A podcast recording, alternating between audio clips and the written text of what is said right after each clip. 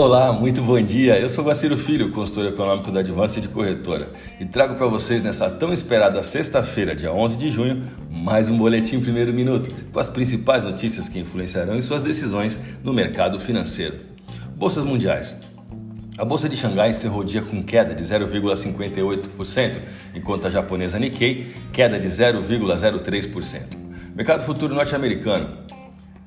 Dow Jones Futuro alta de 0,24%, S&P 500 alta de 0,17%, Nasdaq alta de 0,21%, Europa DAX alta de 0,23%. 8 trilhões de dólares. Esse é o balanço do Fed de participação em ativos, no qual passou a absorver desde março de 2020, quando a pandemia da Covid-19 praticamente paralisou a atividade econômica. O relatório também revelou que o Fed vendeu cerca de 160 milhões de dólares em dívidas corporativas desde segunda-feira, após o anúncio de que iria reduzir sua carteira de crédito corporativo de quase 14 bilhões de dólares.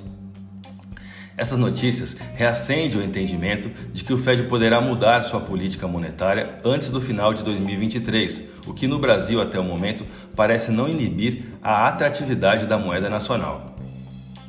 O dólar teve leve queda contra o real nesta quinta-feira, mesmo após a divulgação de dados norte-americanos de inflação mais altos do que o esperado, enquanto a perspectiva de aumento de juros no Brasil continua sob os holofotes na reunião que será semana que vem.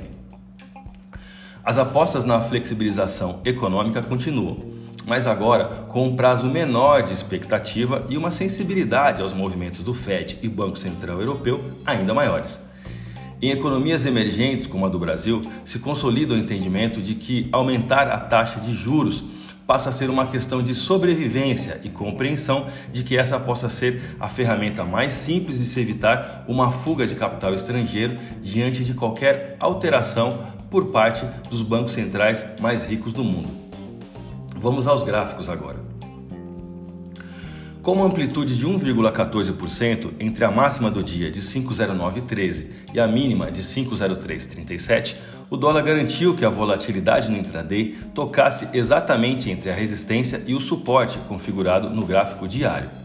O volume de negócios no pregão de quinta-feira foi de 170 bilhões de reais em contratos futuros de dólar negociados na bolsa brasileira com a moeda fechando em leve queda de 0,13% e taxa spot de 5,0555. O euro agora. O euro segue seu caminho de desvalorização perante o real brasileiro como movimento principal, tendo como suporte o próximo objetivo de taxa spot de 6,13, ou seja, suporte abaixo da banda de Bollinger de 200 períodos que está em 6,1320 a moeda encerrou o último pregão em queda de 0,21% e taxa spot de 6,1514.